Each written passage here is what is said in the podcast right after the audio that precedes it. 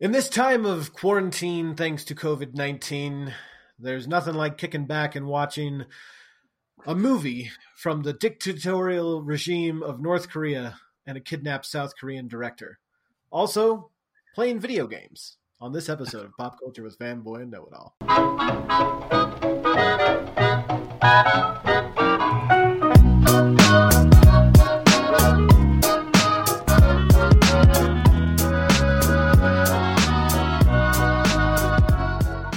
What is up, my nerds? Welcome inside Pop Culture with Fanboy and Know It All. I'm Jake, I am Paul. and Paul has forgot his cue.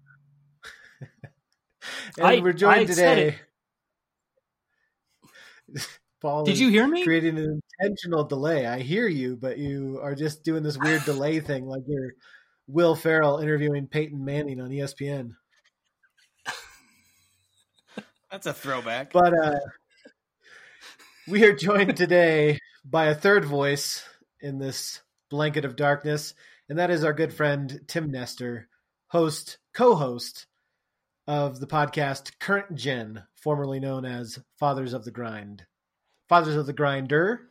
No, no, no, no, no, no, no, no. Not that. but we did we did uh, ditch the name Fathers of the Grind. We actually just we went ahead and relaunched a whole new podcast called Current Gen. Uh, it's still about video games. The concept's still the same, but it's less about like, hey, this is from the perspective of two dads because we now have a third co-host on the show who is not a dad.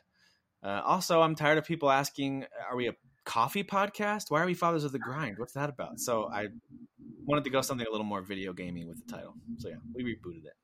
And how has uh, launching a pot, new podcast been in the midst of this novel pandemic? It's been interesting. Uh, we're using a new platform now called Anchor.fm, new for us at least. And uh, Mm. Anchor is pretty great. It's pretty simple. I used to run it out of a WordPress website, the old show. And so there was a lot of manual work. I liked it because I can control everything. But now with Anchor, it's just much simpler and really easy to get it um, kind of spread out through all the different platforms. So I like it. I like Anchor a lot. It's been pretty easy to launch. And I think it's kind of injected us with some new life. We did Fathers of the Grind for four years, so I feel good. I feel good about where it is now. I, my hope is that this pandemic leads to more podcast listenership in general, um, because so many other avenues of entertainment are co- sort of cut off, in particular sports, right? And so all my sports co- podcasts are down the drain. Uh, but I'm hoping that podcasts like yours, like this one here, can help step in and fill in Mhm. the gap for some folks. Agreed. Agreed. I think we should just do a whole podcast yeah, I've been on how much we miss sport. What we really miss. yeah, it's true. Oh my goodness, man. well, see, the thing is, like springtime for me, I'm usually kind of not into sports at the moment anyway. Not a big baseball fan. So springtime for me is usually kind of a quieter time for sports anyway. So I don't personally feel the effect. But when when the fall rolls around and football season gets affected, then I'm going to start whining. You'll hear you'll hear from me. See, everything will be back hopefully by football season though, That's, right? That's that's the dream. That's selfishly that's what I'm hoping. Yeah. I've seen, I've even seen uh, one podcast that I listened to go resort to watching old NFL game film and breaking it down on their podcast and being like, go Yeah. pull up this YouTube Classic link games. things like and watch it along with us. so I know Paul will be Yeah, reaching way back too. to his childhood in the 1950s to find some of the classic game film of his youth. I saw some people were Oh. doing uh, some old classic Final Four stuff over this past weekend when Final Four normally would have taken place. And Yeah, so people were just yeah. going back and watching some of the classic matchups No. with their kids. Yeah. I have to admit that I actually watched a Duke Kentucky old game. Christian Laettner, the final the final shot Oh, for, for Yeah. Christian Laettner. Yeah, it was it was actually pretty exciting. I had never actually seen the game live, so I was There's uh, a I was. Great ESPN 30 for 30. Everyone hates Christian Laettner. Have you seen that one? I haven't seen it. It's, I tell you what, It's called something like that. Maybe it's called I Hate Christian. It's something like the idea is that for some reason everyone found him to be easy to hate. And it's just the whole dot it's that 30 for 30 behind the scenes on what was it about him. Everyone thought he was like this privileged rich kid who was going to Duke, but his story is actually not not that at all. It's interesting. Hmm, interesting. I love those 30 for 30 shows. I Same. watched one, oh my goodness, last weekend. had the greatest time of my life watching like four hours worth of the the Lakers Celtics rivalry on the on the thirty for thirty show. Ugh, those Sounds were the like- days. You That sounds youngsters someone with no you kids at home, Paul, that can watch four hours of anything. Okay. So one thing I wanted to ask you guys before we dive into our topics, our main topics today was: Is there something unexpectedly nice that you've discovered in your life during this time of quarantine? And uh, I can go first and give you guys a moment to think about it. An unexpectedly nice thing that we've had on our end during this time of quarantine is that all of a sudden all these food trucks are coming out of the woodwork and parking themselves less than a quarter of a mile from my house. And so now all these food trucks that normally don't come anywhere near where I live, you know, I've got Hawaiian food, I've got fried chicken, I've got pitas and gyros and uh, Asian Canadian fusion. Mm. There's this one food truck that serves dragon poutine. That's actually Asian Mexican Canadian fusion. What? And Oh so my goodness. explore a whole new range of foods thanks to what piece of that is trucks being- Canadian? Is it just like maple on top Well, of poutine. everything? What is? poutine is, is a classically Oh, Canadian dish, right? The French Okay. fries with the cheese curds and the gravy. But on Okay. this one, they also uh, use some Asian uh, sauce instead of the gravy, and they put some uh, chicharron, some fried chicharron, which is pork rinds, some carnitas, uh, some pepper jack cheese, and so you've got this dragon poutine, and it's just you know So they just delivered the corona culinary right to your front door. They brought the virus right, right to on a right on. that's A, being the introvert that I am, this has had some surprisingly nice upside. I don't have to talk with very many people. This is this is an anomaly for me.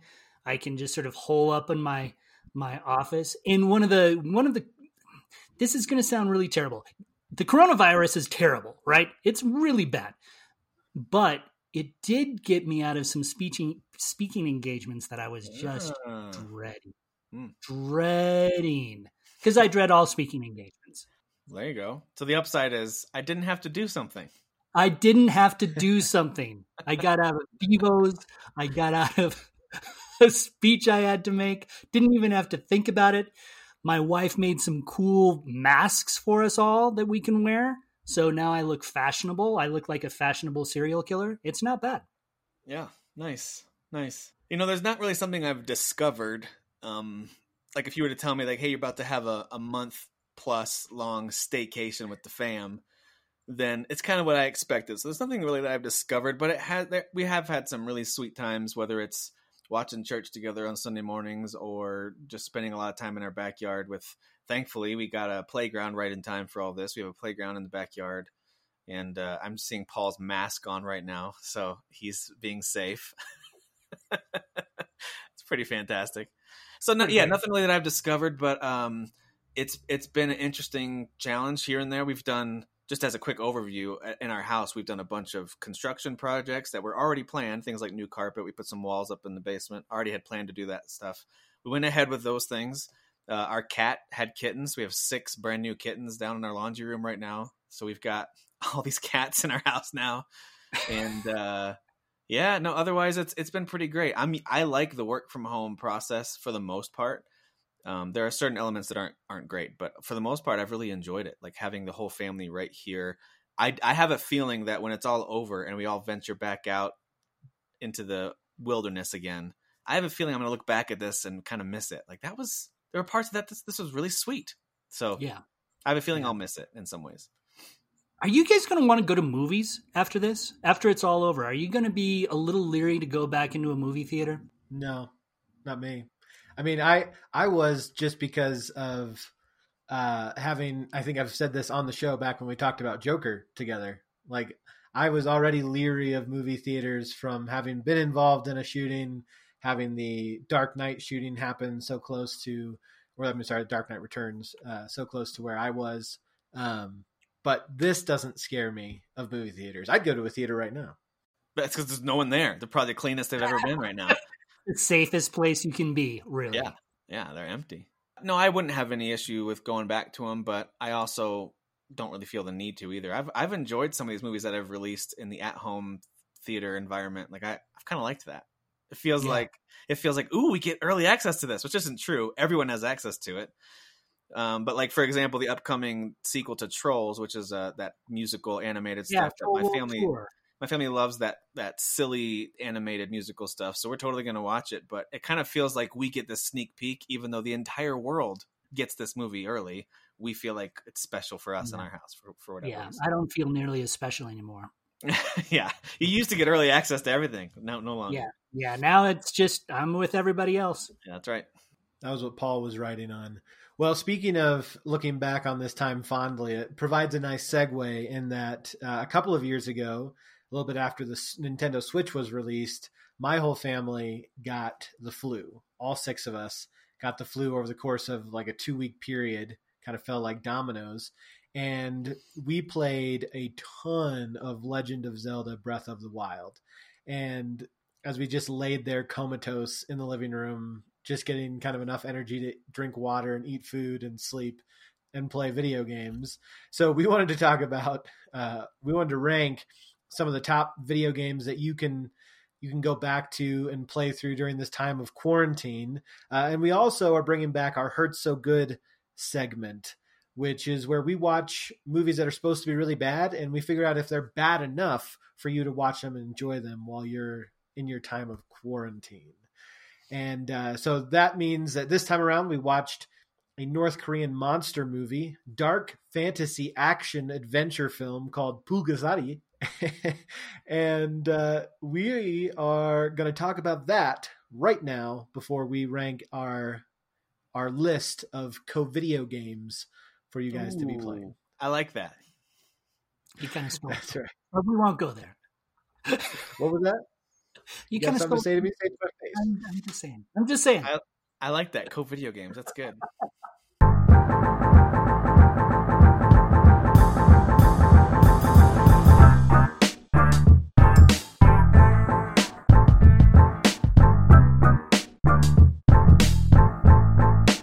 Here we are. We've switched rooms. We're still safely social distancing from one another, but we're in a new virtual room to talk about Pulgasari for our Hurts So Good segment.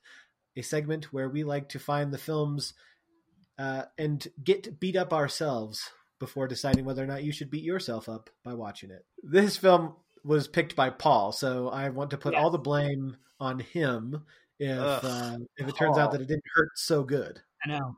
I know. Ugh.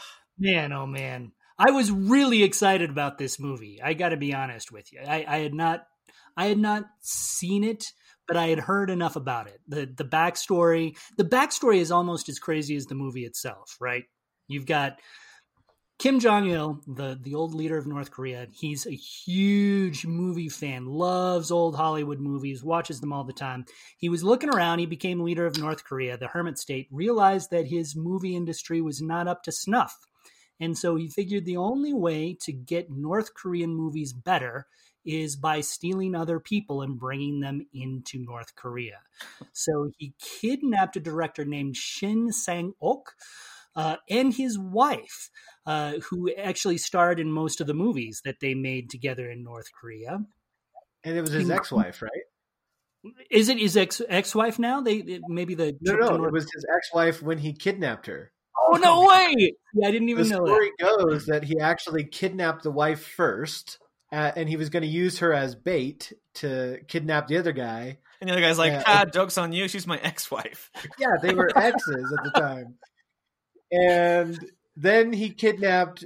Then he just abandoned the plan of like blackmailing the director and just straight up kidnapped him, like threw a sack over his head, brought him to North Korea, but then didn't even put them together for four years because the dude tried to escape so many times. He threw him in, you know, basically solitary confinement where he had to eat grass.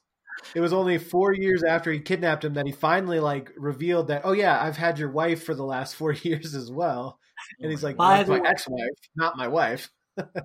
Guys, this He's is like, a cool. way better story than anything Sorry better had to story. offer. And then they brought in a, a. Japanese It really crew, have been the right, to do the actual filming special effects. Even though Kim Jong Il hated the Japanese, he brought them in because he figured, but he lied to them as well. Like the Japanese crew came to the country thinking they were helping out with a Chinese film. So Mm. it was all just a. This whole movie was built on deception, deception and Yeah. kidnapping. Which doesn't. It makes me sort of feel bad that we watched it now because I'm thinking we were sort of helping the North Korean regime by our our viewing. Well, and this movie was banned in South Korea for a really long time at, because of that. They didn't It should still because be they have banned. laws. they have laws in South Korea that nothing can aid or abet the North Korean regime in any way, and they're like, even though this is a terrible movie, it actually premiered to less than a thousand people in South Korea. Yeah. Even though this is a terrible movie, we can't allow it to be shown in our country. Yeah, Is it Jake- terrible? Is it really terrible? Well, let's talk I- about that. Let's talk about that. Oh. Uh, when Jake texted me and was like, "Hey, you want to join us for this show? We're going to talk about video games uh, during the quarantine." And I was like, "Sweet, that sounds like fun. I'm I'm all about that. It's what I talk about all the time. I, I love it." And then he goes, "Oh, also, you're going to need to watch this awful movie for this other segment we're doing." And I was like, "Okay." So I, as soon as I started up, my immediate thought was like, "I hate you guys. I hate both of you that I have to watch this." Because right away I had to adjust the sound because so the whole movie is available on YouTube. So all of you who are listening, you can go watch it right now for free. You're welcome. Knock yourself out. Yeah. Yeah, so good luck with that. But the audio was the quality was so bad. I don't know if you guys had that same experience, but I had my headphones in watching it on the TV and I was just like this I had to adjust the volume right away cuz it it was awful. It was painful to listen to. It was Oh, so really- you didn't bring your whole family in to watch Pulgasari? no, I was like family I'm, family I'm viewing. taking one for the team. You guys all go do something else. oh wow. Yeah. Wow. No, I watched I Yeah, watched it alone. kids- I let my kids watch Buster Keaton's The Kid, or I'm sorry, not Buster Keaton, Charlie Chaplin's The Kid with me. But Pulgasari, I said, you know what? I don't know what this kind of North Korean brainwashing stuff, you know, I don't know how powerful it is. I don't want Yeah. to, you know, make my kids susceptible to it. I can handle it. I have handled, I handled the interview, which was some North Korean Mm. brainwashing garbage. Mm-hmm. Did you guys watch that one? No, did No, not. the interview? No. Mm-mm. You're alone, Okay. Well, standing out. all right. I'm the only one that You're a- just watches North Korean unto yourself. propaganda on the regular. All right. So, Paul, do you want to give a little summary before we talk about how bad or good bad this film was of the plot? Can you give Yes, us a I can- summary of I the can plot? I can give a summary. So it's it's a shame, Tim, that as you know now, it, it really is a family movie. It's all about this family. And we know this because they're constantly calling each other brother and sister. So, but it, it's essentially whole the town story is made up of family. It's a whole lot of incest happening. whole extended family. Everybody's related to one another. But the one of the main characters, they it's about this community that lives under and I was getting dinner at the time, so I sort of missed the first part of it a little bit. So if it gets a little hazy, that's why. Oh my gosh. Like, I didn't really watch the film so much as um, I was like, I just listened. I didn't really watch. Like, it's got subtitles, man. here's here's the gist. Here's the gist. So you've got a you've got this community that's living under an oppressive regime, which feels very North Korean, right? But in the wrong sort of way for Kim Jong Il's point. But they live under this this terrible, terrible, oppressive regime. Lots of people get beaten. There's some bad stuff here that happens here and there, and eventually, the main guy, the the father of a lot of these characters, gets thrown into prison and he's beaten and he's and he's abused and and he's not treated very well and of course he eventually starts he starts this strike strike right? Essentially he just stops eating. And uh and one of his last acts is to create this monster um or this this little tiny figurine um out of his rice that he's not eating.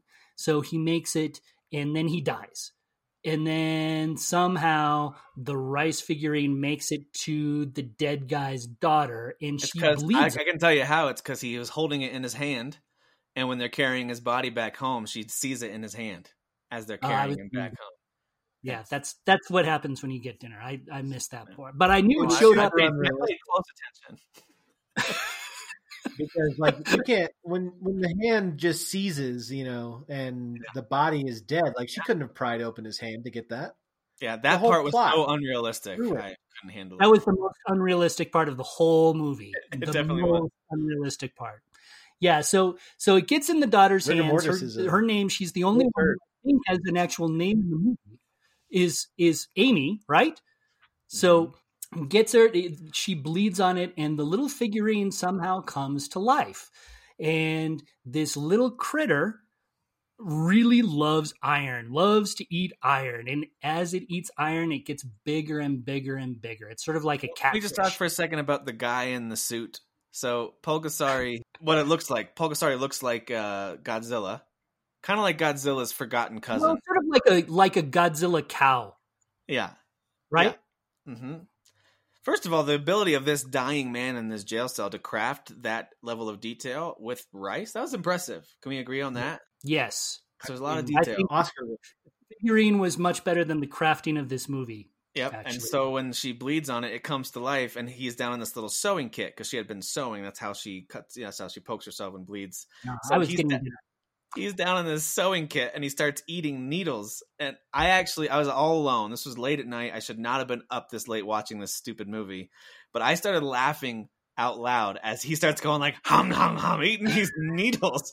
I was like, what is happening right now? So, oh my god. Yeah. So he, the thing grows bigger and bigger, and eventually the villagers figure out that he can be like the secret weapon against this this oppressive government, and so it becomes this sort of long drawn out war where it's basically the king and his evil general and a guy with an eye patch facing against the villagers and Pulgasari, who just keeps getting bigger and bigger and bigger. And that's that's sort of the plot of the movie, right? Would that be fair? The plot uh, was also heavily. Um, I think the subplot of the film is the the rise of the synth and the monosynth in the movie industry because the soundtrack was super synth heavy. Well, I didn't I didn't notice the synth until the moment when they so it gets pretty intense where they're trying to the government wants to collect all the iron. That part made me laugh too because it's this little farming village and they come to this blacksmith and they were like you're going to create weapons for us for this war. And he says I can't. I don't have enough iron. They said don't worry we got that taken care of. And they're stealing iron from all of his neighbors and family members. And he is like we can't do this. We're a farming community. And so they collect it all but then he gives it all back and was like, "We need to hide it." So they bury all the iron in like this one spot. So it's still they still can't use it. That's what made me laugh is that the whole idea was that we can't survive without these tools, but let's hide all the tools. So anyway, so so they hide him from the government, and then all of a sudden it cuts to he's strapped down on the ground. They're beating him horribly. That kind of caught me off guard for a second. And as they drag him to his The cell, grandfather, right? The, the father. not- grandfather. Yeah, they go to drag him to his cell. Then the synth kicks in. That was the first time I remember hearing the synth in that movie. I was like, "What just happened?" Because it really kicks in strong in that moment as they're dragging him to his cell. So I'm with you on the subplot of the the rise of the synth. Ugh. Honestly, the synthesizer was my favorite part of the whole movie. I loved the synthesizer. It took me back to my childhood. You know, all the movies back then had that really powerful synthesizer. So yeah, it but it, it wasn't so much music as much as someone fell asleep on the keyboard while recording the synth. yeah, it was pretty rough. It was pretty bad. yeah, a- actually, I thought that the sound effects were were interesting. Huh. It took me a while to figure out what some of the sound effects were. I don't know on on your version, Tim. Yeah. You mentioned you had some sound problems, Oof. But there were a couple of times they would swing The swords. the the swords around, Yes. and it would sound like I don't know, like these pings, Yeah. like a, a not submarine ping. It- and I didn't quite understand what it was supposed to be. it was so, supposed to be metal on metal. I think.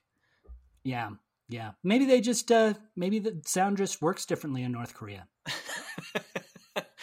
no, it, it sounded to me very much like an old arcade game sound effect when you're sword fighting or something like that. And it was just interjected every time a sword would make contact with something. So it was bad. They they sounded really Not- bad.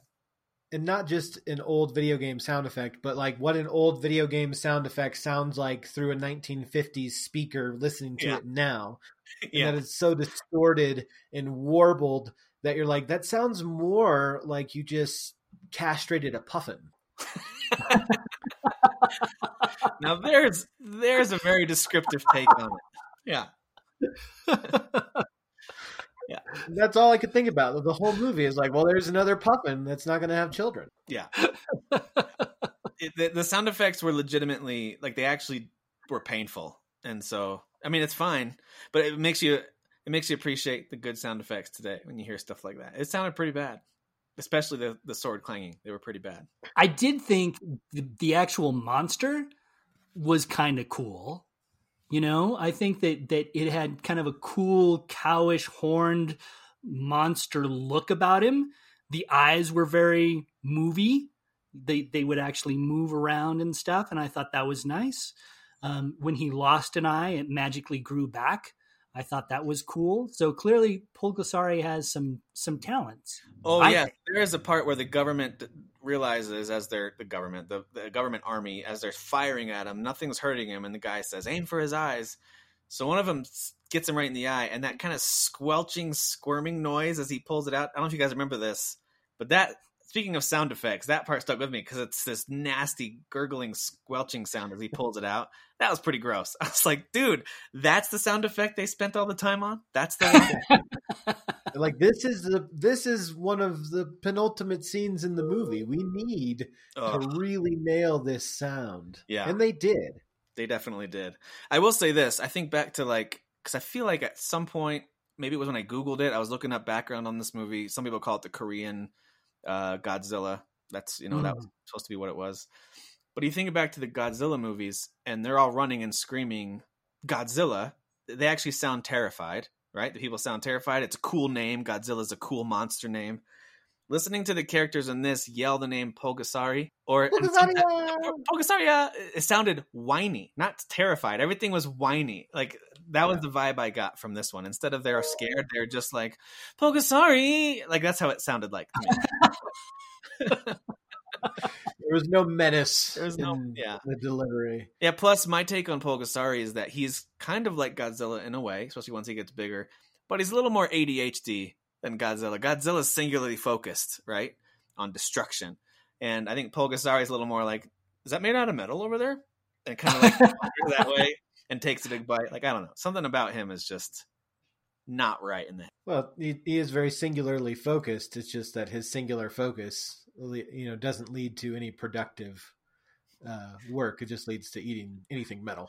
Yeah, That's true. lots and lots of iron. That is lots true. and lots of iron. Yeah, I do. One of my favorite moments in this movie is when the brother and sister. He's first starting to grow. He's so he went from this tiny little figurine size little buddy, and now he's about the size of a full grown human. And they're trying to find him. They're walking around the wilderness, around the stream, trying to find him. And they spot him. He's down in the river, and he's looking at fish, and he's all excited, and he's happy, and he's looking at these little fish. And they get his attention, and he looks at them, and then he just splashes them with water real quick. Yeah, They just stand there and look at each me. yeah, it was like this weirdly playful, odd moment, and they just looked at each other. And he's like, "All right," he's like, "All right, I'll come with you." And he starts walking. like, well, no, then he just takes their farm equipment and then books it. That's right. That's right. He took their farm equipment. That's right.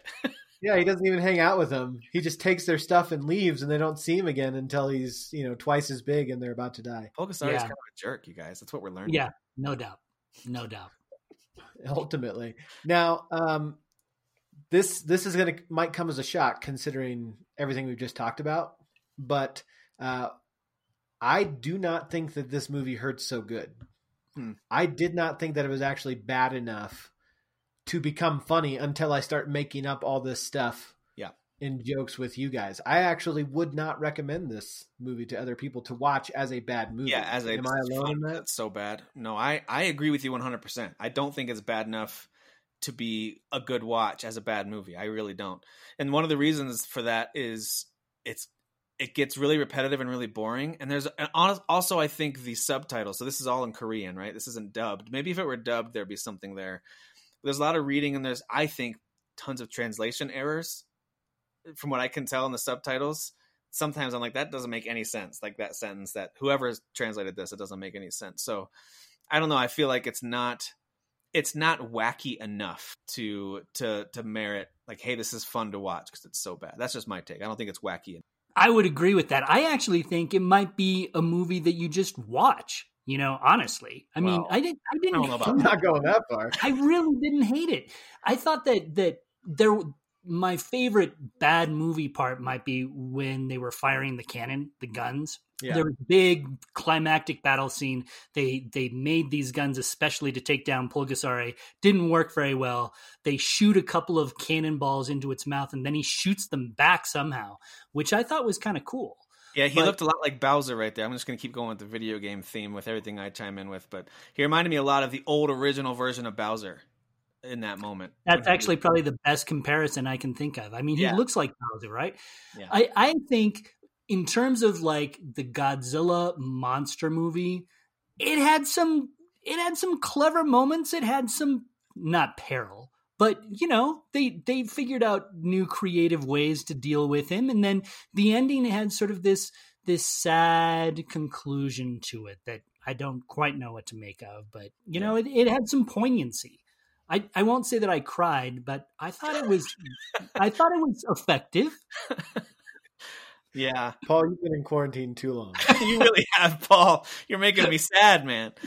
I Uh, would say that this movie hurts so bad, not that it, not that it's actually good. no, I think there's so many other there's so many other '80s movies, even movies made way before that, that are good monster movies. Way before you even get close to this one.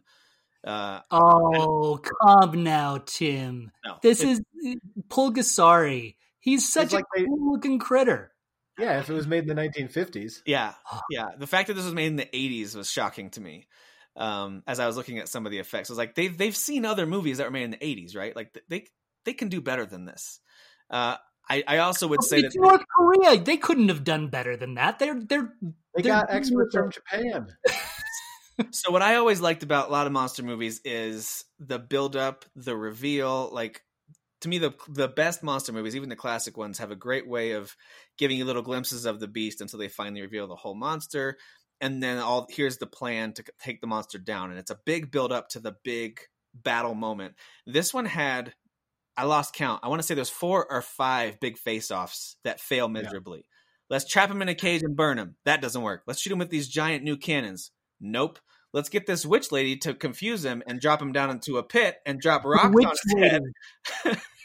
that was the weirdest And scene. that one actually worked. That one did actually work until they came back and he's like, "Oh, The what? lady. What's going They on?" should have like, oh, oh, I can just get up out of this. the witch lady.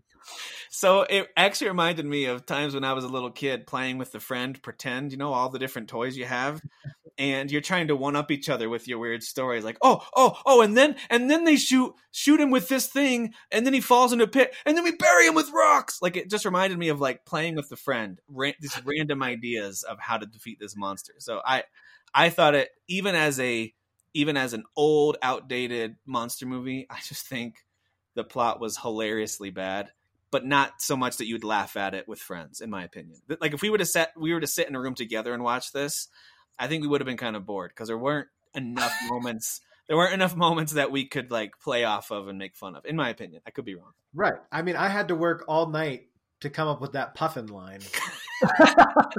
Which was a good line. That was a good line. Like that wasn't, you know, that doesn't come to you when you're watching this movie. It's not that type of. Did you start Some with movies- puffin or start with castration? Like I'm wondering which one, like which animal would you castrate to make that noise, or Yeah. What would you do I- to a puffin to make that noise?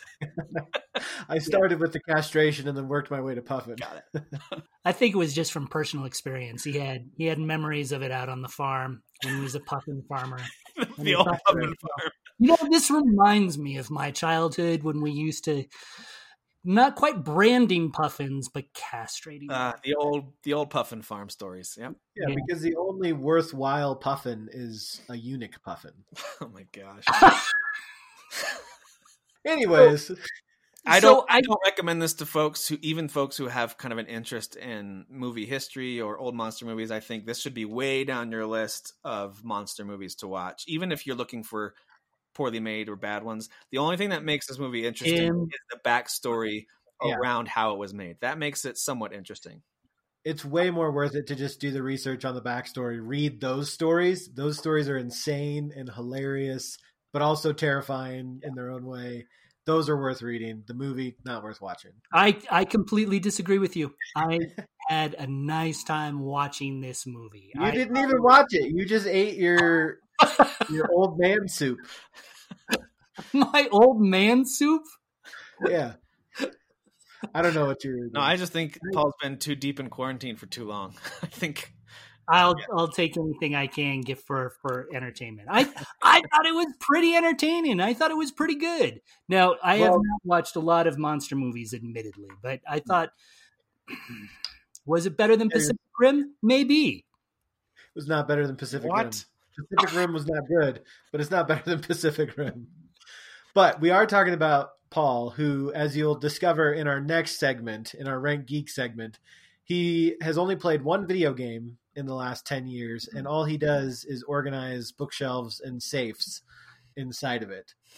And so, uh, with that teaser of a segue, it's time for Rank Geeks.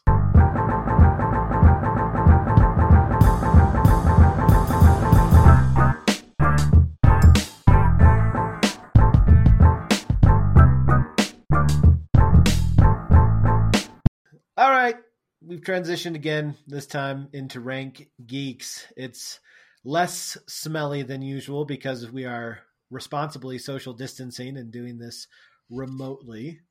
Uh, so, uh, but we're still calling it Rank Geeks because we're putting things in numerical order, and we've got one nerd among us. So yeah, I'm the only nerd here. Okay. that's right. I mean, I was going to leave it up to the audience to decide who of the three of us, but you know, spoilers. I, I take that mantle proudly. Uh, as we discussed previously, Paul only plays Skyrim and he only organizes bookshelves at the local That's library. not entirely true. It's partially true, but not entirely true. I've I've got names for you. I've I've played video games, so but we'll get into that. He's tried the first five minutes of other games, but he the libraries of Skyrim Valley just keep calling him back. He's like Michael Jordan trying to retire from the library system in Skyrim. I just want to retire in solitude. That's all I want to do. he goes he goes to try to play baseball in another fantasy world and then he's like i gotta go back the books the dewey decimal Books. system beckons I haven't finished organizing the books. Next No. up is to have a meme of you sobbing that becomes a, the meme for everyone to use when they're sad. that's right Yeah.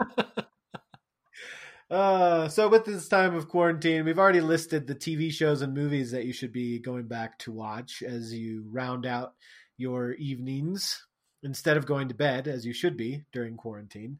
Uh, but we wanted to rank some video games for you guys. So we made top fives individually and i'm very curious to see what else has made paul's so without further ado i'll let the video game expert kick it off. Uh, paul i mean tim? Freudian slip. It's number I'm five on your expert list. in everything. All right, so the reason the reason this one's at the bottom of my list is because I actually haven't spent much time with it. But I do know that for a certain type of gamer and creator, this is the perfect game to spend your time playing. if you have a PS4, you should go give Dreams a try. So Dreams is a game that's been in the works for a long time by a company called Media Molecule. They've made all kinds of different creative games, and this one they decided to let the gamer be the creator. That's one of those games that's been in development for so long that people kind of became a little bit um, uh, already negative towards it before it released.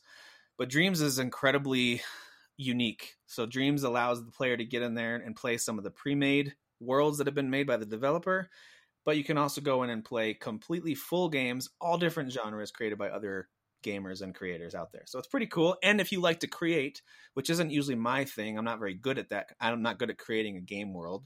But if you like to create, Dreams has some really cool tools for you there as well. So Dreams is a very creative and very very highly reviewed.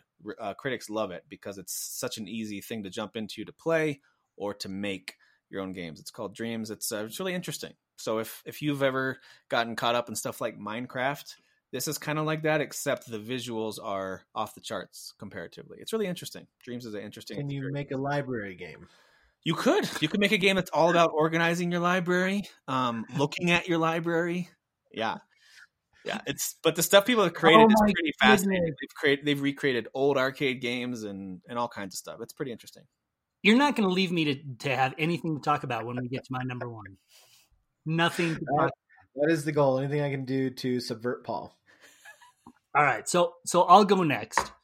Um, this game is number five on my list. Is actually, admittedly, a game that I have not played, but I have That's going to be What- four, three, and two as well, isn't it? I have watched someone play it, and it looks like something that I might play. Other than it's a little bit too reminiscent of this uh, this fraught time that we're in. Fallout Four. Fallout Four. Um, it is by Bethesda, who makes Skyrim, which we've already covered pretty extensively, and it still has some of the that same open world feel where you feel like you're actually living in this post apocalyptic society. It's been out for a long time, so I'm sure that no one needs a big refresher on what it's about. But it looks pretty great. You can gather things and you can build a place and you can whack cockroaches and terrible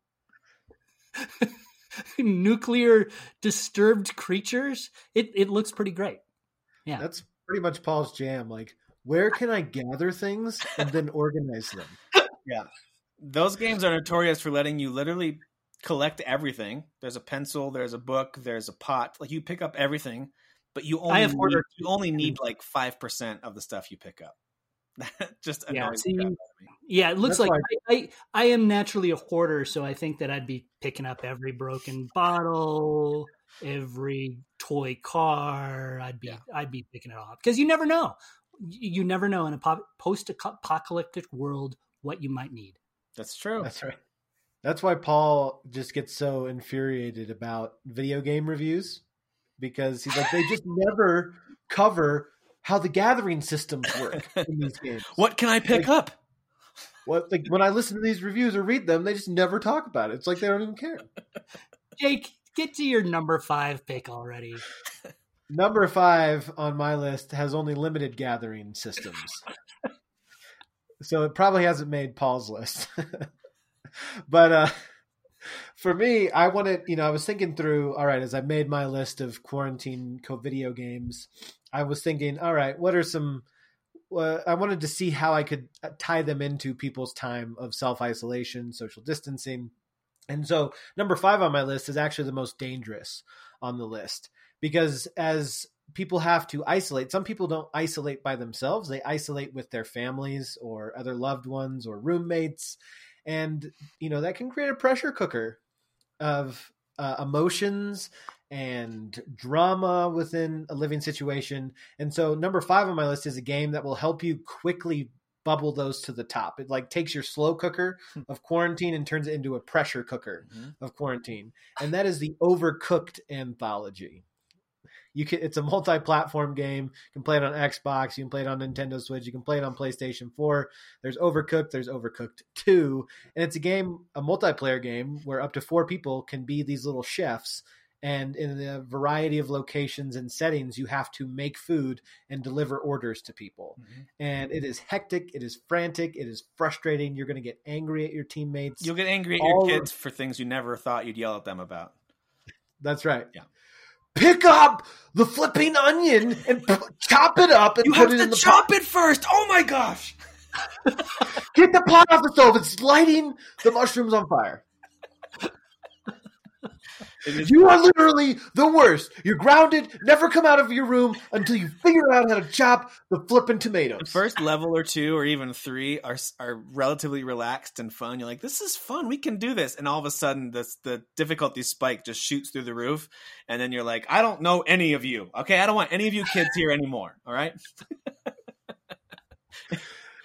Yeah. So, Fun, um, if if you've been looking for a way to supercharge that uh, family or friend conflict within your isolated home, I highly recommend the Overcooked anthology. Yeah.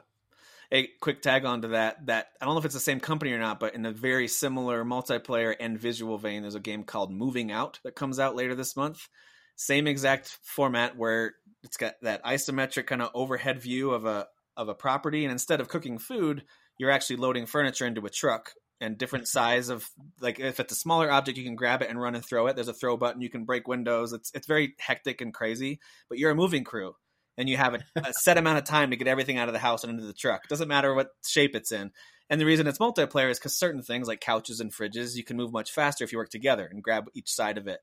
And uh, anyway, it's very hectic and crazy. It's called Moving Out. I'd recommend it if you like Overcooked. There you go. Yeah.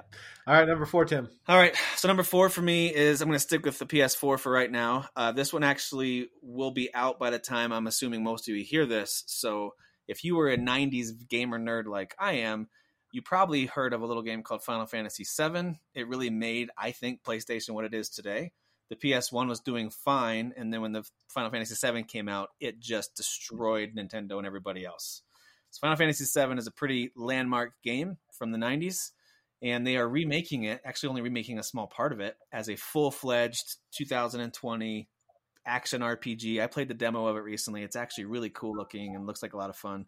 So i recommend it. I think final fantasy 7 just from playing having played the demo and i'm looking forward to playing it is a full-fledged in-depth uh, action rpg with a great story cool characters and uh, if that's if that's your thing i recommend that. Should be out on ps4 by the time you hear this my wife and I saw an, a TV commercial for that mm-hmm. the other night, and uh, after this whole weird, fantastical commercial, they show a guy pull a sword off of his back that's about three times as tall as him and definitely a lot wider than both of his thighs combined. and she's like, "Oh, so I'm supposed to believe that he can wield that sword?" Not buying it. I mean, sure, that magic he casted earlier, whatever, but holding that sword. Yeah, man, that's the, that's the old Buster sword. But anyway, I think I think a lot of people will enjoy it, even if you never played it back in the day. I think there's uh, an audience for it. Uh, it's probably going to be PG, PG, maybe PG thirteen on some language. I remember back in the day, it was one of the first games I played where they actually had, you know, some some PG level swear words on the screen. I was like, oh, so I'm pretty sure they're going to have that too. So keep that in mind. But it's good. Confound it. yeah, that yeah. those those kind of terms. So I've never played oh. a Final Fantasy game. I, I really got to play one of those. Yeah, if you've got a PS4, I think there's a demo for it, so you can at least go give it a shot to see what it looks like and how it plays, and if it's your thing. Um, right. I think it lets you play enough of the game and fight a boss to determine if you are into it or not. So, but hmm. how's the gathering system? Exactly. Gathering is weak in the game. Ah, don't want it. Don't care. Don't care. weak. All right, number four for me. Number four for me. This is another old game but I'm just going to mention it anyway because I have been playing it a little bit. I am bread. I am bread. Yeah. You are a piece of bread. You need to get to a toaster. You have a strong desire to. It's sort of like Pulgasari with with iron. Actually, he just has this desire to actually go and be toasted. And so he has to. The bread has to crawl across the floor and over the the walls and through furniture and eventually makes himself to something that will toast him. And so it's it's kind of a surreal and surprisingly challenging game. It's all physics you know, based, right? Yeah, exactly. It's sort of a puzzle game in a way where where the only thing you can grip with your the corners of your crust. And so you just sort of flip and you move and you scooch and you yeah, it's uh, ah, the old crust grip.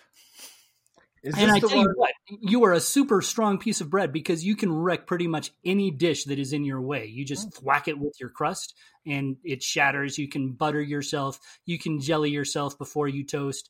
It seems illogical, but you are talking about a piece of crawling bread. So I guess maybe we can we can give it credit for that.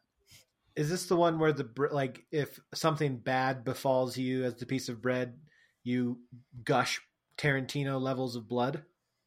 I have not seen Tarantino levels of blood. The only thing that happens is if you fall on the floor and you get dirty so that you're inedible, the game is over. And then it just oh. has a screen that says, I am dead. I must be thinking of a different like game. Wasn't there a game where a piece of bread just, I don't know, maybe I'm thinking of, maybe that was a fever dream. Sounds like a weird dream you had, yeah. Yeah. yeah that makes sense. Sorry, blood was bleeding so, everywhere. This is a very family friendly game. You're not going to see blood gushing here. Oh. As far as I know, For, jelly, but not bread. I was that was my next question was to ask how family friendly it was because it sounds like it might have been a precursor to Paul's favorite animated movie, Sausage Party. Oh my um, gosh. Don't get me started on Sausage Party. Which, Pulgasari was so much better than Sausage Party. Which was decidedly not family friendly from what I read from Paul's review. Mm. still still my favorite review, movie review that Paul has ever written. It's it's got to be one of the biggest professional challenges was staying professional and objective while reviewing Sausage Party. Yeah, just like in in having to like write down the negative content to be like the pita uh, bread and the hot dog bun. Um, the, uh, they um well you see in Paul was there a moment when you were writing negative elements you wanted to just put this movie period I tell you what, that was that was a challenge. It was a fun challenge to actually figure out how to put it all together because man, there was a lot of negative content to deal with. No joke. I'm gonna go read that review after this show. Um, all right, number four for me. Uh, I thought this one was very fitting. Uh, not only because there's a lot to do in this game, so it'll keep you occupied for a long time during your quarantine, but also because as you start to unravel the mystery inside the story, there's uh, some interesting uh, parallels to our modern time. I apologize for the fight erupting between my cabin fever children outside. uh, but uh, it's Horizon Zero Dawn, which is available oh. for PlayStation 4. This is a very good looking game. Um, you know, massive open world, huge map, tons to explore. Uh, and it happens, it's in the far future. This is not a near future game. This is far future game. Uh, and Earth as we know it is largely gone, and new civilizations are working their way through life and time and yet weird things are happening with these machine animals that roam the land and you're it's a it's a great uh, it's got a great female protagonist that you get to play through the game as who's a, a, a, pretty solid character i think and one you you learn to care for throughout the game and um, yeah it's my family and i put a lot of hours into this they're, they're thinking about it right now. They're just laughing about all the fun memories with Horizon Zero Dawn. That's right. Uh, and as you guys, as you, if you play it and you start to unravel the mysteries, you'll be like, "Oh my gosh, something not dissimilar to what we're living through mm. in this moment, except very different." Minus the robots, but yeah, yeah, with yeah. some of the robots. Maybe the robots come later. Maybe, Who knows? maybe. No, I agree with that. And also, just as a little side note, uh, if you have a if you own a PS4, which is where Horizon Zero Dawn is, they almost always have some kind of crazy sale on that game. And I think it's got one major add-on, which is really cool too, which helps wrap up the story. So usually that's on a really good sale. You can get like the whole game and the add-on for pretty cheap, which is great. Right. You can probably get it for if you get it on sale these days, you can probably get it for between twenty and thirty bucks. Yeah. Yep. Mm. It's a good game. It's a really good one. All right, so we're on number three. Yep. All right, so for me, number three, it's a either or. So both of these games kind of fall in that same category of kind of that low key, relaxing sim type experience. So I would suggest if you're into that, if you're like, I just need something relaxing, I'm not really doing a whole lot of bad guy fighting, there's not a story to pay attention to, I suggest either the new Animal Crossing for the Switch or Stardew Valley which you can play multiple places, but I think Switch is a great place to play that as well. The reason I mention those as either or is Animal Crossing is a little more cartoony and kid friendly with a lot simpler uh, systems, and Stardew Valley is a little more complex where you're actually raising, you're building a farm. There's a little bit of combat when you go into certain caves to fight some bad guys, some little monsters here and there. But both of those are really fun, kind of sim, build up your house slash farm uh, land um, and explore. They're both that kind of game. And so I think if you're looking for something relaxing and laid back, I'd suggest both of those. Also, Stardew Valley is cheaper. You could probably get that for 15, 20 bucks, uh, something like that. And then Animal Crossing is pretty new. It's going to run you 60. But the other thing about Animal Crossing is it since it's new, there's a ton of people playing it, and there's some fun online components to that one as well. So both are really both are really fun. Animal Crossing is not for me. I've tried it not really a big fan personally, but my daughter loves it. So if you're going to be playing with your kids or want your kids to play and kind of maybe pass the controller, Animal Crossing isn't a bad choice.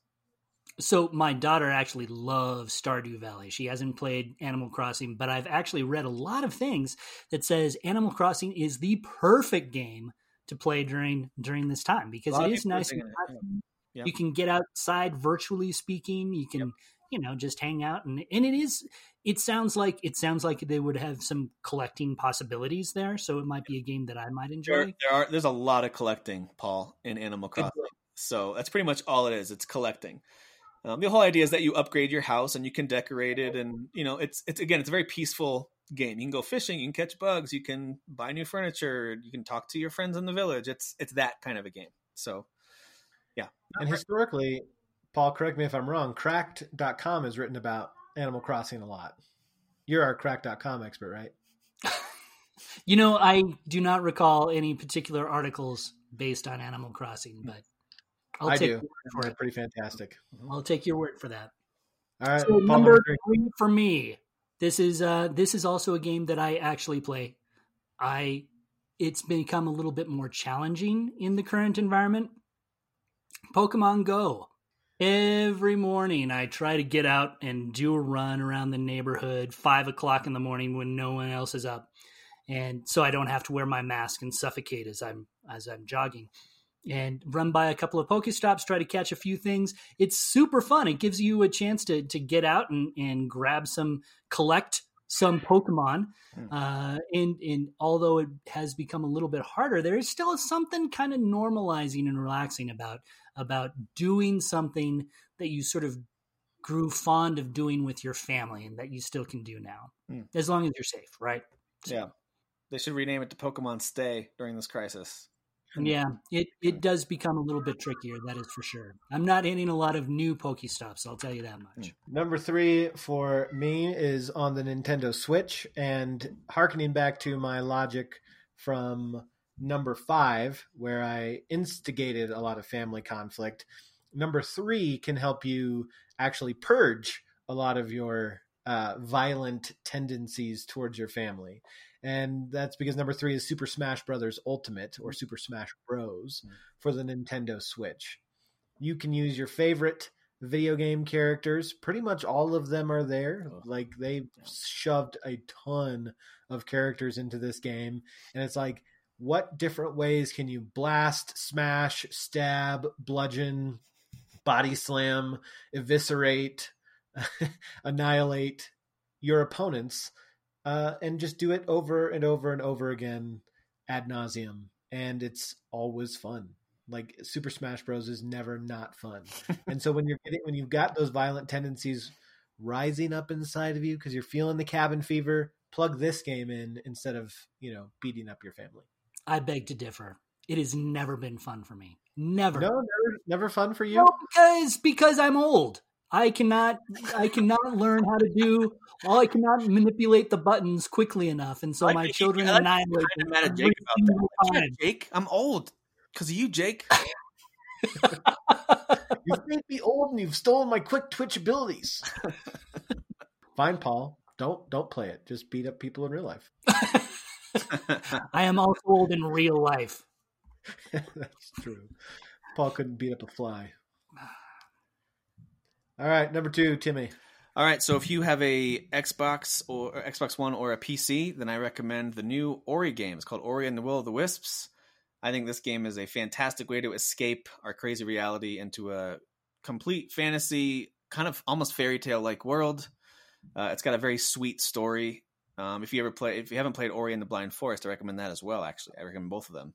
You can be, they're both about ten to twelve hour games, so they're not big investments. They're really fun and challenging, side scrolling. A lot of people like to use the term Metroidvania game because that means that you'll uncover areas that you can't access yet because you don't yet have the the right move or the right key or whatever it is. That was very Castlevania and Metroid uh, type games back in the day. So, uh, but Ori, uh, both of these games are beautiful. By the way, the art style is just gorgeous. It looks like paintings and it's very bright and colorful. Um, but also they have very moving stories. A lot of uh, really they're very they're very much stories about when you have a, a relationship, especially family. Those family type relationships when you love each other and what you'll do, what lengths you'll go to to save the ones that you love, or to in some cases survive or help them survive or sacrifice yourself on their behalf. There's lots of really neat stories in there too. So I, that's why I think of it as a fairy tale, a little bit of allegory going on in there.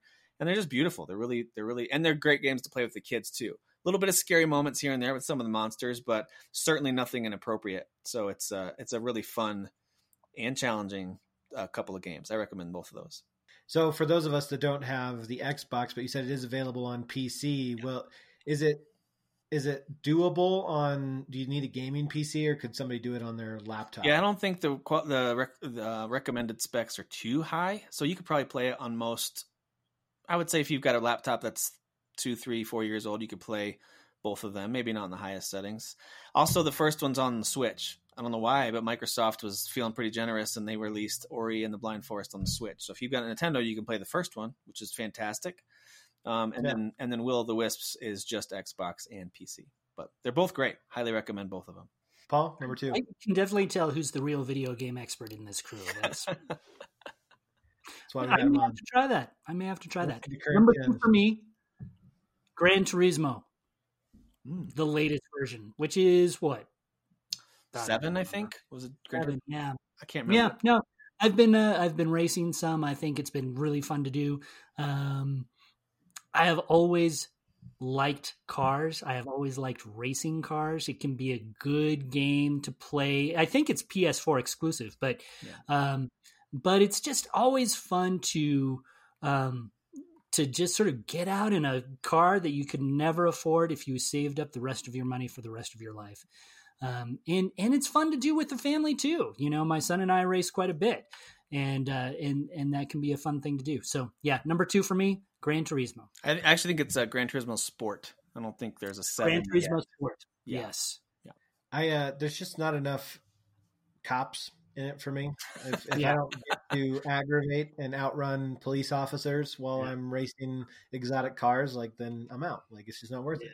It's fair. Puffins. Could use some more puffins. Yeah, if you're like, into racing games though, and you've got an Xbox and you can't play Gran Turismo, and Paul sold you on it, but you can't play it.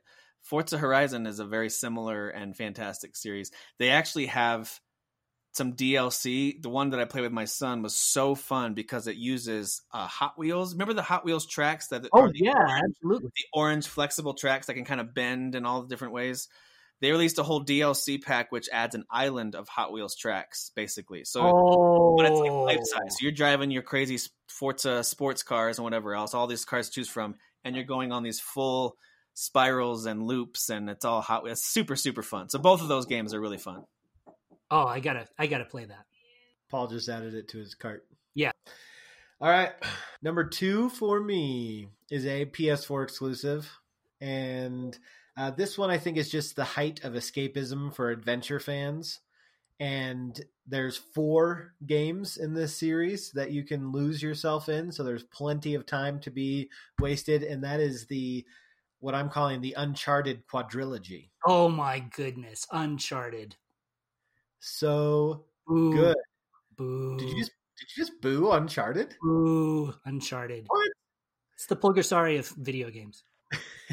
Paul doesn't like Uncharted Now, because is from it's- experience, or is this just world. you don't like the idea? is from experience. It, it feels like to me, and maybe I haven't gotten far enough into the games, but for me, when I when I played Uncharted, you you push a couple of buttons and then you watch a twenty minute cutscene, An awesome. and then you push a couple more buttons. If I it, it, if I wanted to watch a story like that, I'd just watch a movie. Hmm. I so contrary, you know, to Paul, I think that un, the Uncharted games are actually like the perfect blend of movies and video games. agreed. If you're looking for that cinematic video game experience, if you grew up just wishing that you could be Indiana Jones, Uncharted makes that a reality. Indiana Jones. What was the And- nas- national treasure? Yep. Right. Mhm. Yeah. And it puts you in the shoes of this action adventurer. It puts you behind the whip, as it were. And Tomb Raider is so much better though. You actually get to play the game. I like Tomb Raider too. Yeah. I'm I'm just saying I appreciate the the tighter storytelling within the Uncharted series. Yeah. Um, like un, like Tomb Raider's great. Like I, I'm not knocking it. I'm just saying I think that the linear nature provides for of Uncharted provides for a unique storytelling experience within the action adventure genre that I personally really enjoyed. And all four of the games are available on your PlayStation 4 Mhm. so that you can live out the adventures of Nathan Drake start to finish and really just have a blast. And get yourself prepared for that Tom Holland movie that's coming at some point. yeah, see, now I'm with Paul and like the way Paul feels about the video game is the way I feel about the movie. I don't think you need a movie because the video game already It accomplishes takes care of it. I'm with you. I'm with you. You know, you probably actually move your hands more actually during the movie if you have like a popcorn because then you're, Oh you're, you're eating it.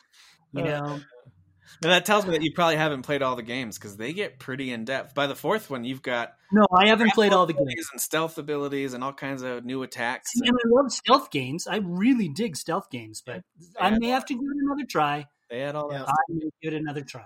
Yeah, it's interesting you mentioned the Tomb Raider series because people compare them a lot. If you were to ask me what's the storyline of the Tomb Raider series, I'd be like, it's it's about Laura getting beat up by dudes and then she has to kill them. I don't remember who's who and what's going on. I just yeah. know that boy does she go through it and she comes out the other side victorious. But with the Uncharted games, I could tell you pretty in depth a lot of the story because it sticks with well, It's very linear and it's mm-hmm. very like Jake said, it's very cinematic in the way it tells its story. The characters are fascinating.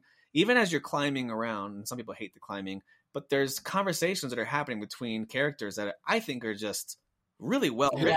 And it's really great. And, and see, that's that's my thing. I think if if I'm playing a video game, I don't want it to be linear. I don't want it to be sort of where you have to do this task. I want to actually live as these characters as opposed to having a, a preset no. point where you have to Stop go collecting everything. You want to live as yourself inside the video game. you want every video game to be Paul's second life. That's such a lie. Such Paul's a lie. Second, Paul, in Uncharted 4, you as the character actually get to play Crash Bandicoot. It's true. Oh, that would be cool. So, yeah, the old original, yeah. better game actually. So I would probably end up playing it's, that. Uh, it's actually the same developers. It's Naughty Dog. They made the Crash Bandicoot series and they made Uncharted.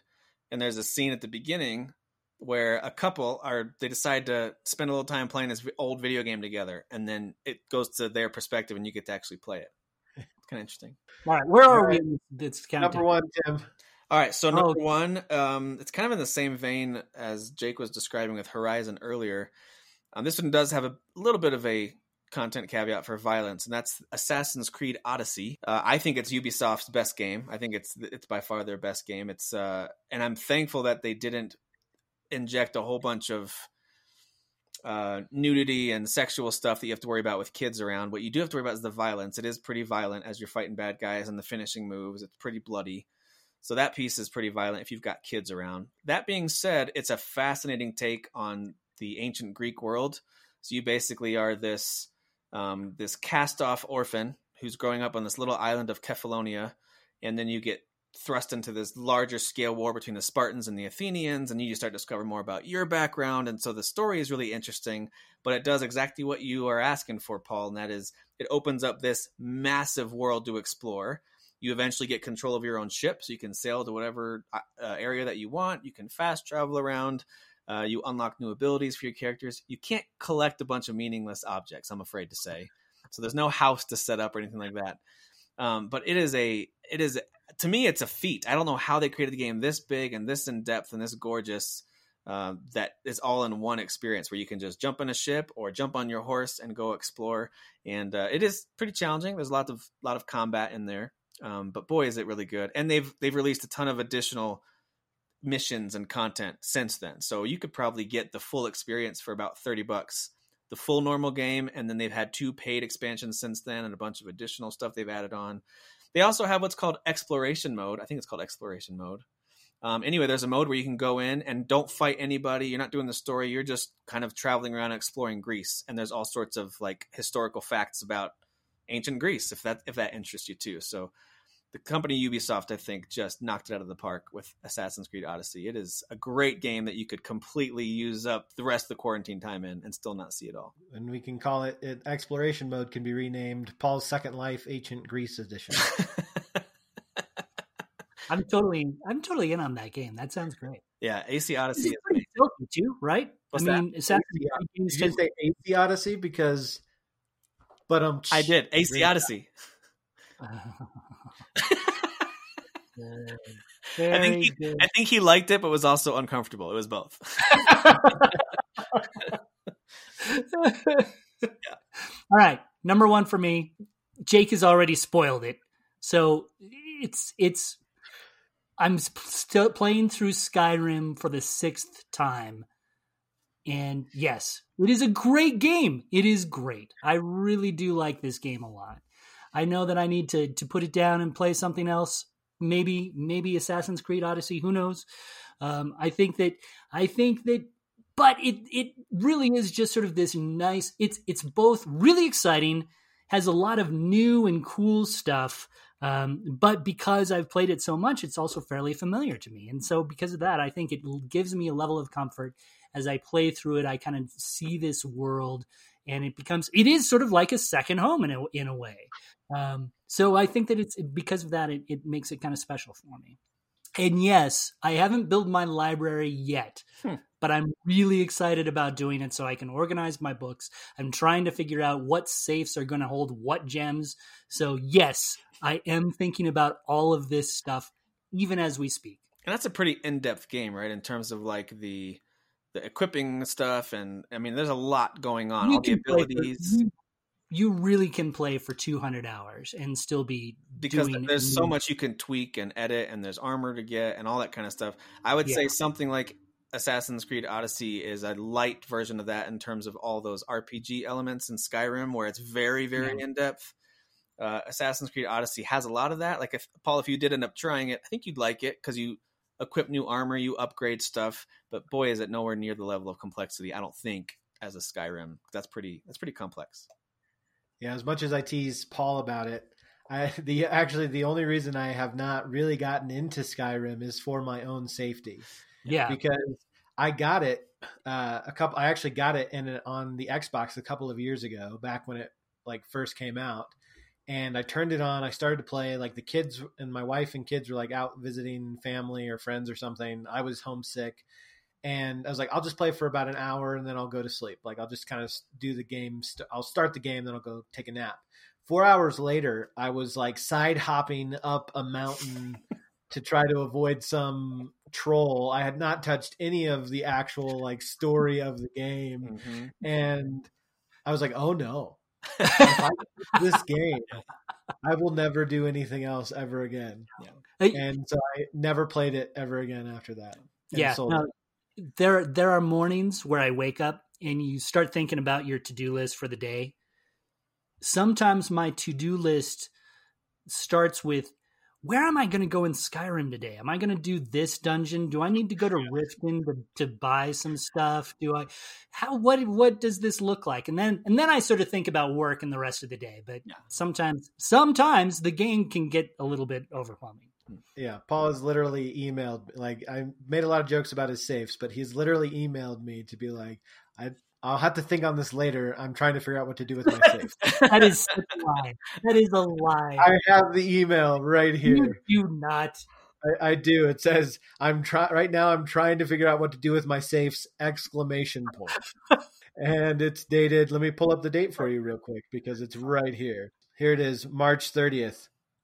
Figuring out right now what I'm going to put in all of my safes. 3:14 p.m. They March have so many storage 2000. options in Skyrim. Uh. So many storage options. Do you put it in a chest? Do you put it in a safe? Let's do it.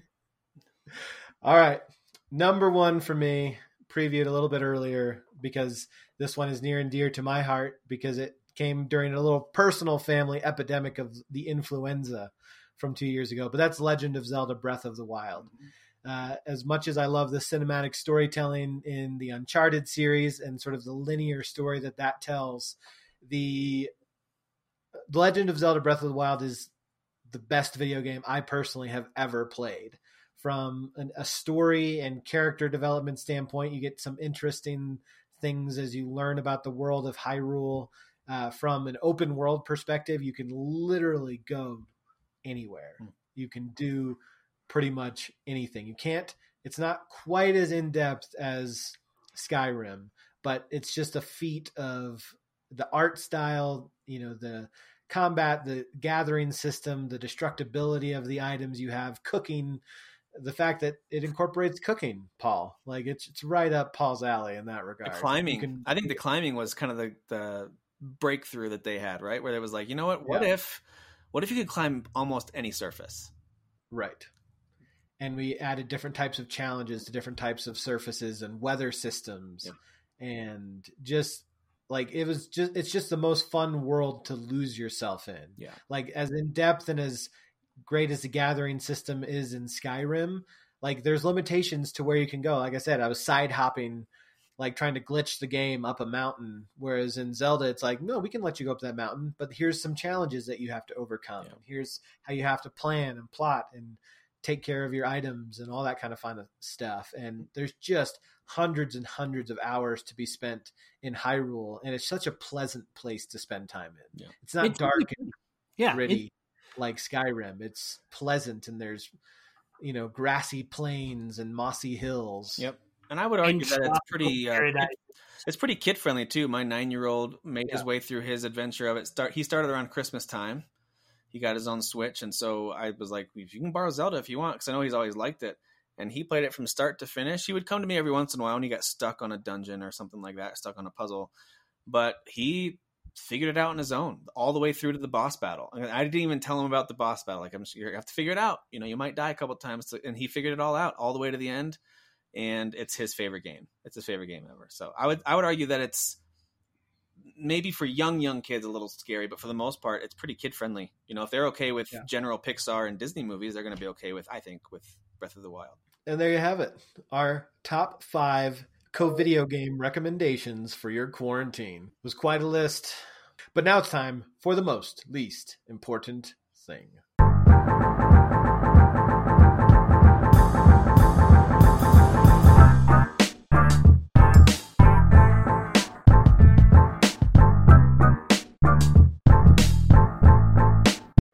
Right, welcome to the most least important thing, the way we love to wrap up every single little show of ours, making molehills into mountains, mountains into anthills, and vice versa, to borrow the colloquialism. I can't say that word. Nine times out of ten, I cannot say that word, colloquialism. But It's like the rural the Roger, the Roger, blah blah blah blah blah. blah blah blah. Uh, that is one of my favorite TV lines of all of all time. Bob Loblaw's law blog. Yep. Arrested Development. Paul, have you still not caught up on Arrested Development? I have not caught up on Arrested Development. I really want to see it, but I'm too busy playing Skyrim. Bob blah That's blah right. is a lawyer who has a blog, and so that's Bob Loblaw's law blog. Uh, that is the most least important That's thing. one of them, it. That That is it. really is. That really is. Uh, Paul, you said you had two today. Is that correct? I do have two. Yes. So, in keeping with your library, your librarian nature, would you like to bookend us today? You know what? I I will just give you one. I will just give you one. Oh, Um, well, look at you! Look at you, just undermining me live on air. I I live to do that. Right after I had that great dig at you. I know. No, I, I think uh, I think what I'm going to do is uh, is I'm even going to go with a third one. I'm not even going to use the one that I was going to use or the second one that I was going to use. I'm going to pull up a third Way to stick it to the you- man, Paul. Way to stick it to the man. because because you guys did not really appreciate Pulgasari as much as you really should have. I want to let you know that you can go to the internet and buy a Pulgasari action figure. Is it made out of rice? if only that would be so cool if it was. No, you can you can buy your own Pulgasari action figure collector's item for eight hundred and fifty dollars. What? Eight hundred and fifty dollars. I will make you one for five hundred.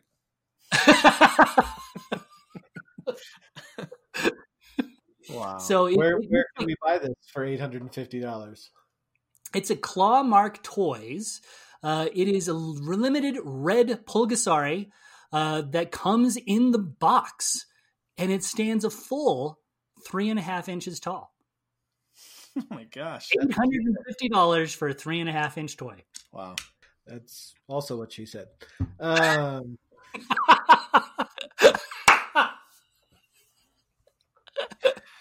I think we might need to wrap the show right there. I think that might be it. Wow, man! did you say it's the red version as well? After he was don't try to transition back into normal questions. Tim, what's your most least important thing? All right, so I, I'm gonna have to go with the latest Netflix craze, and that's Tiger King. I every, everyone's talking about it, and I actually had a few friends that were like, "You just got to try it." Like, yes, it's trashy, yes, it's ridiculous, but it's incredibly entertaining for a reason. Just watch it. So I did. I tried it, and that was a couple days ago, and I'm already on episode five. Uh, I'm working my way through this thing. Listen, Tiger King is the reason I, why I think it fits perfectly for your most least important thing segment is because this is not important at all. At all. Anyone. At all. it's it's not important. It's a it's basically outlining the life story of these absolutely crazy people who all need help. All of them need help. Everyone involved on both sides of this whole tiger issue and all the characters that are there, they all need help, but we're all watching them as entertainment because they're nuts. They're totally crazy. So, Tiger King is a crazy story of not only owning big exotic cats, that's kind of the groundwork of it. The rest of it has it's everything from uh, politics and murder and mysteries and uh, sabotage, stealing, uh, all kinds of other crime, tax evasion, all sorts of stuff. Um, there's all sorts of oh polygamy, gay polygamy specifically. It's it's nuts, and I don't uh, I don't necessarily recommend it because it is not important. But I can understand if you're like me and you try it and you kind of get hooked on it and you don't know why. But it it really is one of those shows that has a mysterious pull to it, doesn't it? does. it? I mean, it's it is insane. It is I would argue that it's actually pretty well made the way that they like whoever made this show not only the way it's filmed but the way they structure it and the, their storytelling method as they kind of give you a hint of what's to come and then they go back and tell you that that was well done. So there's a lot of high quality on the on the, the production is it's fantastic. So the people in it are just insane. I think my favorite part about that show is uh, is is the weird dubbed country music videos that the which Tiger is not King- his voice guys. All you have to do is a quick google search and you quickly learn it was two uh, studio musicians who did all that and they had no idea he was going to pretend it was him.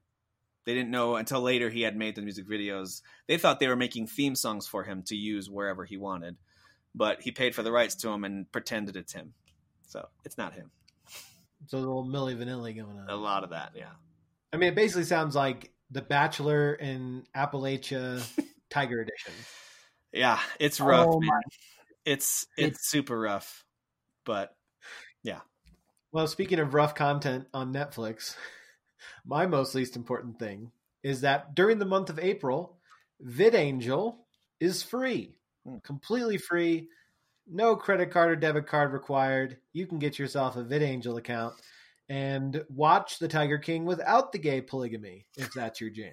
that's The show would be the story two and a half minutes long. You would, uh, You it's have- from what they're saying, you wouldn't understand it. but you can do it. Yeah. Uh, yes, the controversial VidAngel platform. They've recently, actually, recently, VidAngel told Disney, who they owe something like sixty-eight million dollars Mm. In fees to, after the court decided against VidAngel for their original business model, where they would buy movies and then allow you to buy them from them, filter them, sell them back, all that kind of fun stuff.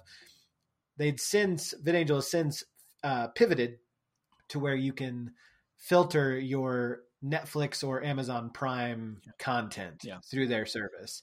And so you can watch, you know, TV shows, movies without language, without gore, without nudity, without sex. You can clean up and watch, as VidAngel says, however the bleep you want, completely for free during the month that's awesome of April. that's great So all you gotta do is put in your email, create an account, link in your Netflix and Amazon accounts, and you're good to go. it, I think it really helps for shows like Jack Ryan that for what for no reason at all decided to include a pretty at least one pretty intense sex scene. I think there might even be two. I was like, why is this in here?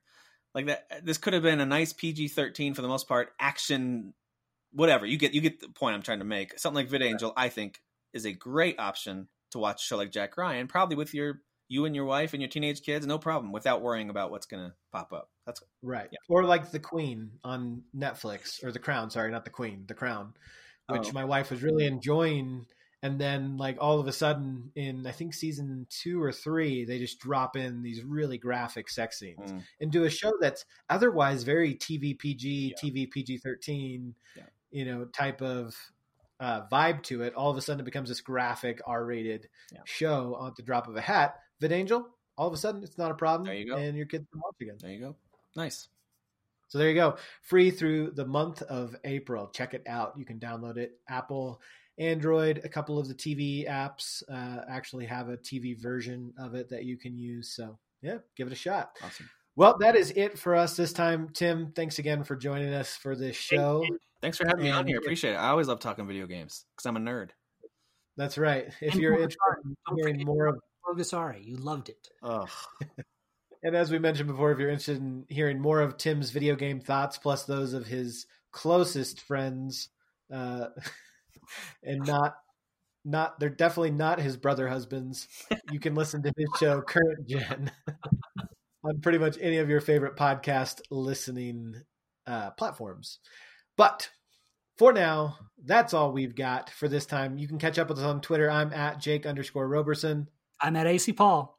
Where can they find you on Twitter, Tim? Uh, either at Tim underscore Nestor, or if you want to follow our podcast, it's at Gen underscore current. Weirdly enough. At Gen underscore current. Mm-hmm. Until next time, though, I'll say it again. I'm Jake. I'm Paul. We'll catch you on the flip side. Bye.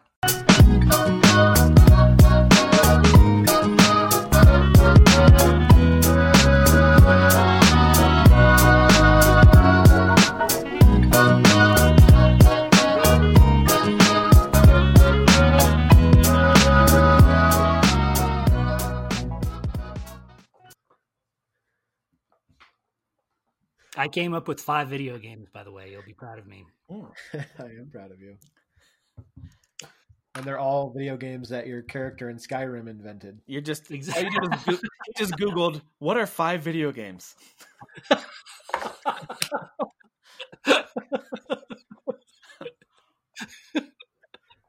It's for real.